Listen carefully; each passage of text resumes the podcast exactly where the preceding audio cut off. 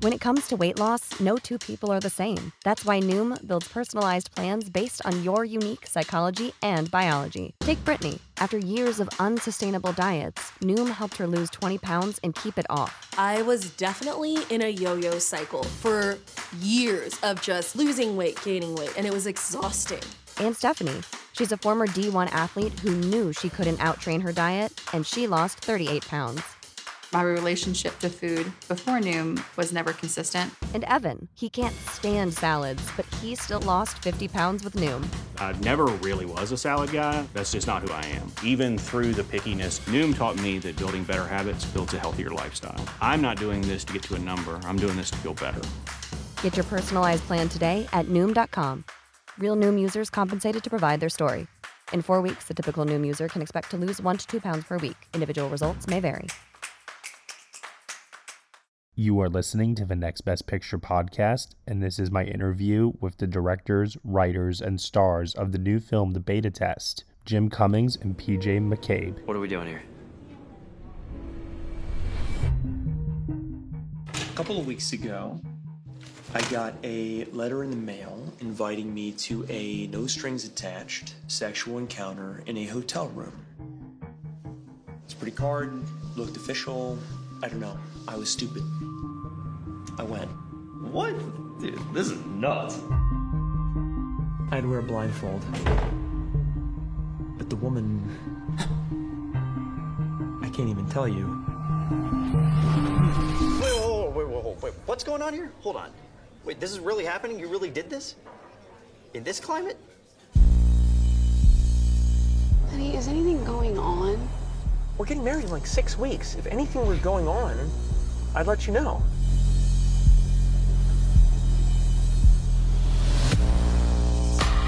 Now I'm suspicious of everyone. Maybe it's your wife. Maybe it's my wife. People are so terrified of stepping out of line. Consequences won't go away anymore. Come on. Jacqueline, was I taken off of the email chain with Marvel? This is a failure. I can't use the language that I'd like to use to you right now because of the new direction that the agency and the country is going. I'm fine. Everything's great with me. This isn't a midlife crisis. I'll let you know when I'm having one of those. hey, Jacqueline, perfect timing. So, how are you going to come in tomorrow? Let's call today a wash, okay? How are you going to look tomorrow when you come in? How are you going to convince me today that you're better at your job tomorrow? Jacqueline.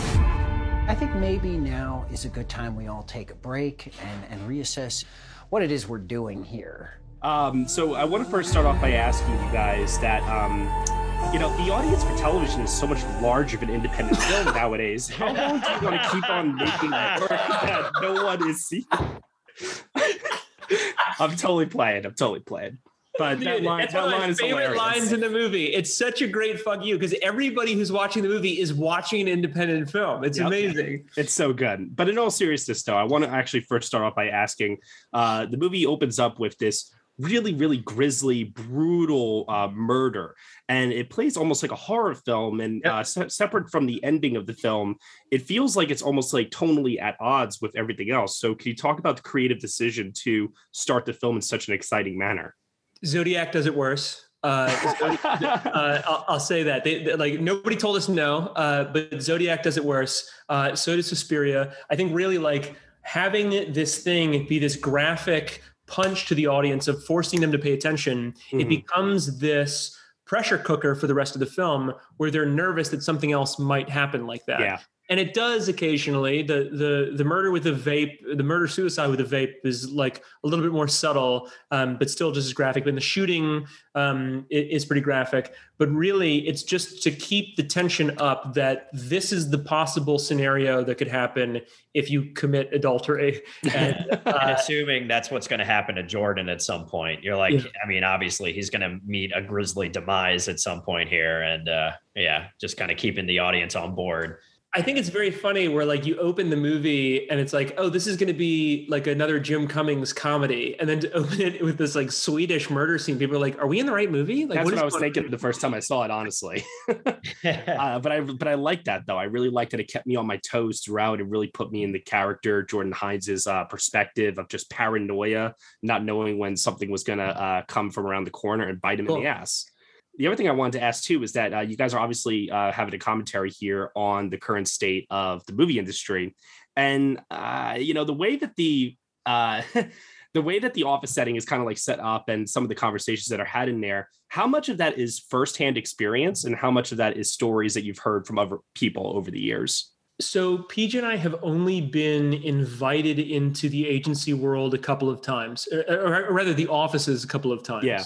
Um, and uh, it's always interesting. It feels like the Death Star. It feels like you're being Star, brought into the yeah. Death Star a bit. It's very strange. It's intense. It's Yeah. intense. Uh, and the power dynamics are very present every time that you're there. It's very scary. It feels like above the line, below the line, kind of scary stuff. Um, it never feels comfortable. Uh, yeah, yeah. but You're never in there relaxing. It's very on edge. yeah. Then we had a bunch of people reach out to me through social media when I said that I was making a movie about this and that I was interested in interviewing people to get it right. Um, and we had all these phone calls and meetings and coffees with folks from that world during that time of the WGA packaging fight.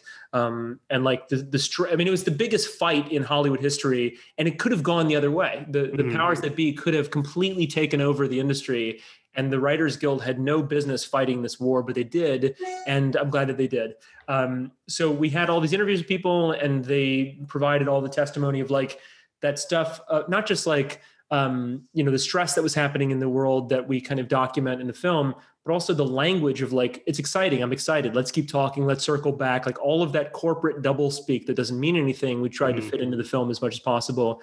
But then also like the the the power dynamics and the stress of being an assistant versus being someone who's like slightly better regarded in the on the floor in the office um, all of that stuff we tried to fit in and nail because it was important to if you're making a joke about these people you got to make sure that you're accurate Yeah. It's it's only funny if it's if it's really happening. like it makes it way makes the jokes and the stakes way more impactful. Uh, so it had to be real. it's a bigger fuck you if you nail it Yeah, no, Yeah. totally. Um, I'm curious to know because anytime I talk to uh, director pairings, uh, I'm always interested in understanding how does it work on set if the two of you are separated? Because is it ever possible that somebody could come up to one of you, ask a question, and get a different answer from the other, or are your minds just so completely in sync that you, you, it doesn't matter if you're together or if you're apart on set for answering questions for people?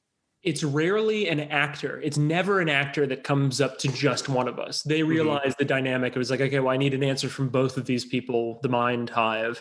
Um, and then it's usually someone where like I'm having to memorize lines, someone will come up to PJ and be like, which gun do you want to use for this scene? And he Which has the right answer. Yeah, every which time. It's like, painting are we using or something? yeah, exactly. It's like it, it becomes this kind of simple putting out of fires a thousand times a day. And there are times when we're able to workshop things, but all of it's done beforehand. Like we, PJ and I do so much prep before we make the movie. We've recorded it as a podcast. Like we've put in the music and the sound design. Everybody's heard it when they show up on set, the cast and crew, um, all the producers, all the financiers. So it's like the movie's already done in audio form. We just have to execute it. So really the decision making is done in the writing the writing process between PJ and me. Yeah, and I think you know we're very lucky. We do have very similar kind of ideas and senses of humor and tendencies, and we just I don't know. There is a sense of trust that you have to have, and you know we trust the other person to be like, yeah, you're probably right. Okay, let's do that. Especially when I'm acting and I'm doing a bad job, and he's like, "That's not going to Yeah. work." Yeah. Like, "Oh fuck! I thought I was doing good." Yeah. Love that. Uh, you mentioned the music before. Uh, can you talk about the use of classical music in the movie and Yeah. what kind of a feeling you wanted to evoke by using that? Yeah. Yeah. So uh, it was difficult. I mean, music is a difficult thing because it's got to be good. It can't. It can't be shitty. It can't be phoned in.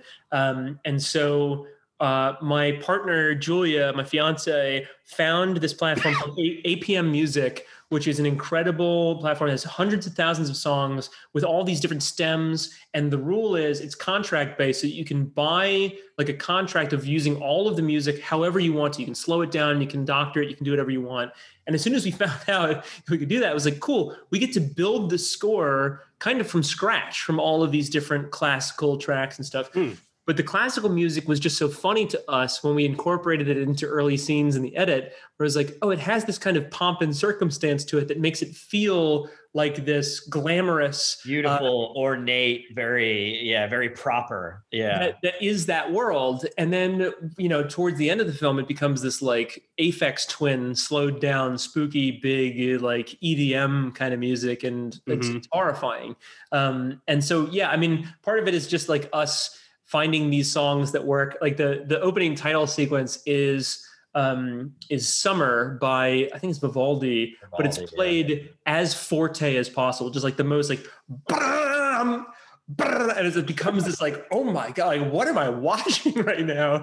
And it was making us laugh and it was like this is so big and terrifying and cool it is the movie. And so we decided to use it And also, I mean, we also took a lot though and tweaked it, you know, like slowing stuff mm-hmm. down and, you know, taking these classical pieces, but then also, you know, putting it through, you know, our filters. filters and- yeah. Yeah, and our our technology we have with modern computers, which was very much speaking to the movie of the modern age of the internet, taking a classical idea like a letter service and warping it to, to, to this. Matt, it, it took it took 16 months to edit the movie, and so much of That's it was a like, long time. Jesus. yeah, dude. It's like we shot it in 17 days, and then it took 16 months to edit to like make it what it is today. Yeah. I'm always amazed by that whenever I hear how short a production uh, shoot itself can be. But then obviously pre and post is where the real time always lies. I gotta ask this question. Okay. Um, uh oh. I, I swear at one point in the movie, and I could be wrong, I think I glanced uh, that Ted Sarandos has Venmo in the movie. So I'm curious to know in doing your research, who else did you discover has Venmo?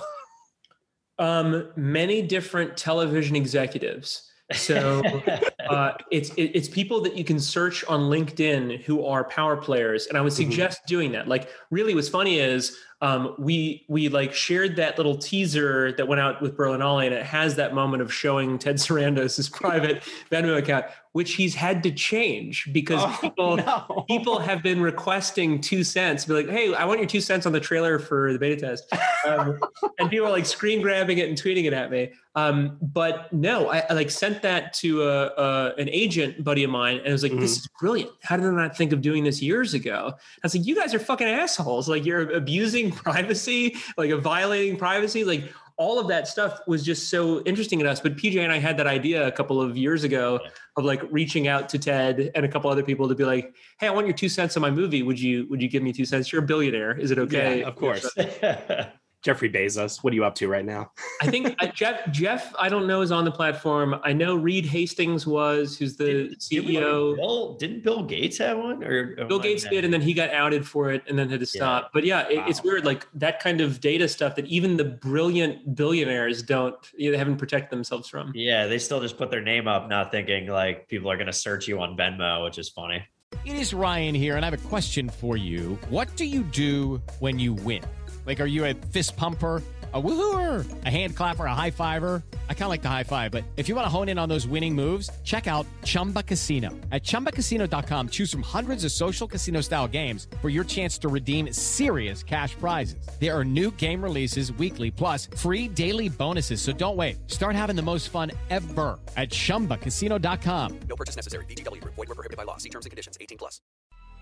Coming up on 5 Minute News, I'm Anthony Davis.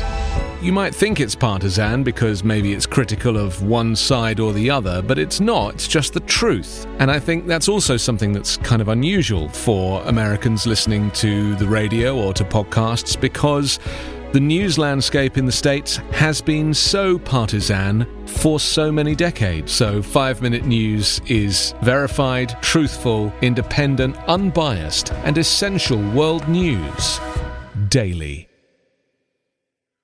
And that's Yeah. another theme of the movie too, is uh, this idea of data mining and targeting people and how things that we take for granted are suddenly being used.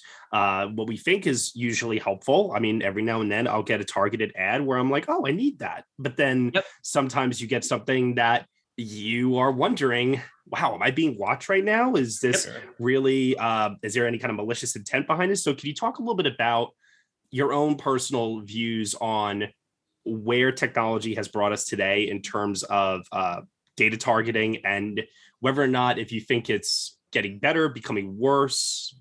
I mean, the fact that we're talking about it right now means that it's becoming much more of a you know conversation piece rather Mhm. than um, something that nobody knows about and they're just a victim of.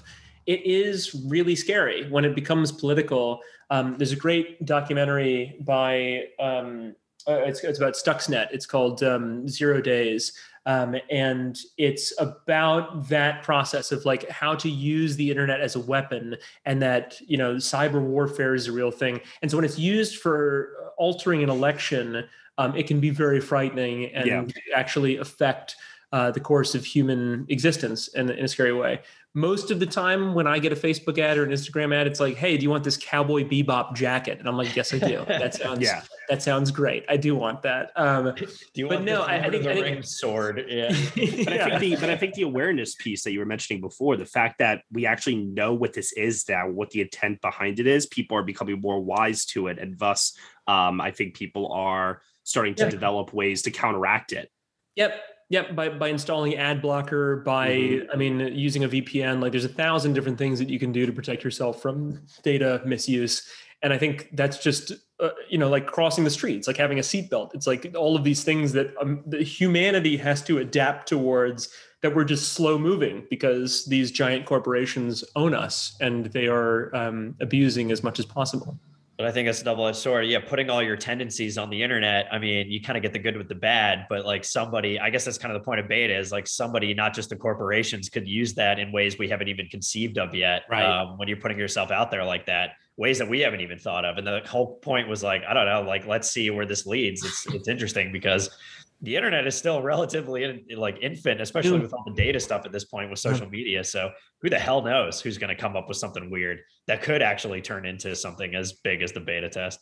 I feel like when we were all younger, I mean, much younger, there was this idea of Hollywood being filled with people that had this image of being wealthy, successful, powerful.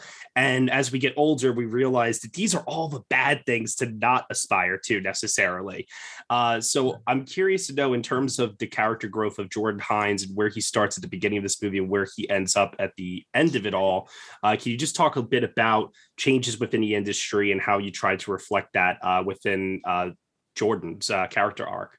Yeah, I mean, we have him in a suit in every scene in the movie, basically, until the end when he's wearing a hoodie. Mhm. Uh, or, or if even when he goes to the mountains, he's wearing this kind of like uniform LL Bean stupid outfit. Um, and at the end of the film, he feels like he can shed that bullshit facade that is who he thinks he is, Right. or who he thinks he should be. Um, so we used that a lot. We used this guy as this visual metaphor for the industry changing and need needing to change. Um, and I think that's where it's going. I think really like what you talk about there is the difference between independent film and studio filmmaking, where it is less admirable to have millions of dollars because most times you make bad stuff. Even Guillermo del Toro said that he was like, when I started making bigger budget movies, I realized that I was able to cut corners and not being forced to be creative in a way that Hmm. making lower budget films allowed me to do. And Shape of Water was a complete change for him. It was like, cool, I'm going to make this like couple of characters movie in this like cool world and really focus on the important stuff, cinematography and, and performance and music and sound design. Um, so yeah, I, I think really like And camera so- angles. and camera angles to quote Alan Partridge. Uh, yeah, I think I think really like the world is changing towards less sanitized content, and that is only going to benefit independent filmmakers. Love it. Uh, you guys being independent filmmakers yourselves, I imagine there is a great deal of pride that goes into every single one of the movies that you do, no matter the outcome, uh, because there is that personal attachment to it that you were kind of just mentioning there where on a big budget production uh, sometimes it can just be too overwhelming and things get lost and so on and so forth.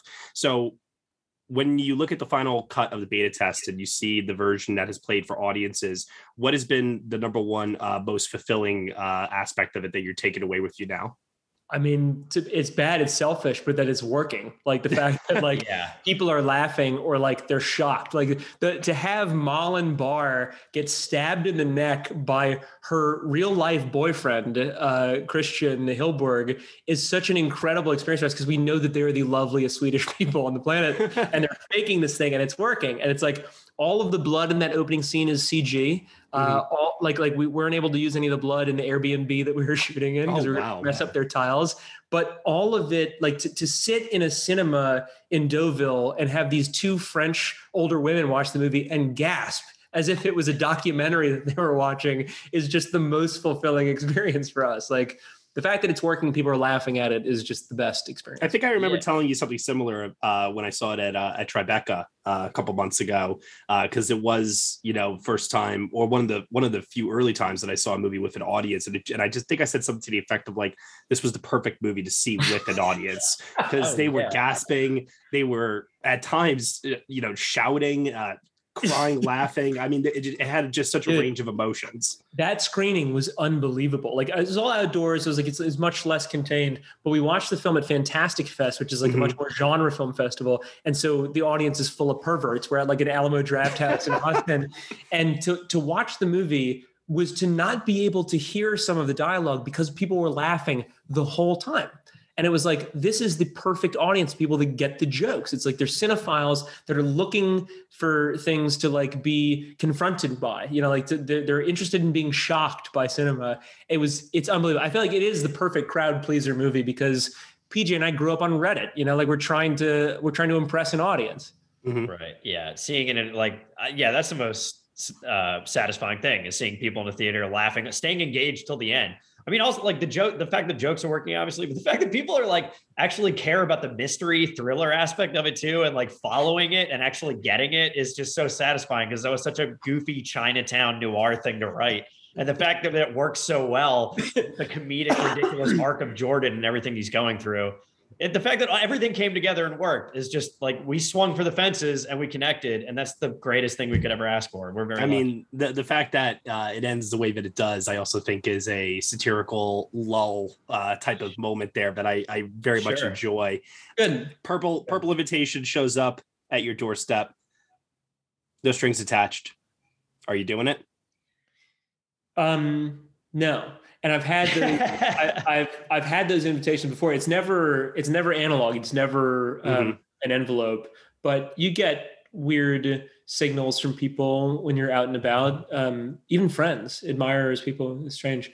Um, but but that's just all these kind of bizarre power dynamics. If you make something, you start to become a little famous. You get people who you'd never dream you'd be able to sleep with, and then they they're interested and um, it's a wonderful compliment, but you have to find out ways to kind of block them on social media in the real world. And um, it's it, it is a real thing that happens. And um, you know we pivot. So the answer to me is is no. I know PJ would do it in a heartbeat. Yeah, well, for me, for me, I always stick to what I say in the movie. Like my wife would literally kill me, and she would find out. She's way too. And, I, and I, I would never be smooth enough to get away. Kill me just because I was somehow must have been involved or something. Yeah, and she would kill Jim, assuming like he should have been looking out for me, and that's his fault. So we would both die. I, I, I, gotta say it's a really ingenious concept because I know personally for myself I wouldn't do it. I'm probably too much of a chicken shit to do it. Yeah, uh, and, but at the same time, it's a really great escape for an audience to go down this journey of a path that they normally wouldn't go down, and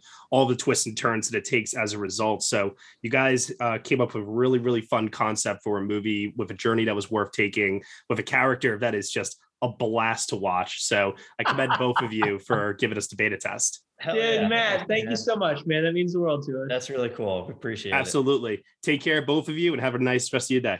Likewise. I'll see you soon, brother. Thank All right. You. Take care. Thank you. See ya. Hey everyone, thank you so much for listening to my interview with the writers, directors, and stars of the new film The Beta Test, Jim Cummings and PJ McCabe here on the Next Best Picture podcast. The beta test is currently playing in theaters from IFC Films and is also available to rent on video on demand. You have been listening to the Next Best Picture podcast. We are proud to be part of the Evergreen Podcast Network, and you can subscribe to us anywhere where you subscribe to podcasts. Be sure to leave us a review on Apple Podcasts and let us know what you think of the show. We really appreciate your feedback and your support, which you can also lend on over at Patreon. For $1 minimum a month, you will get some exclusive podcast content from us. Thank you so much for listening, as always, and we shall see you all next time.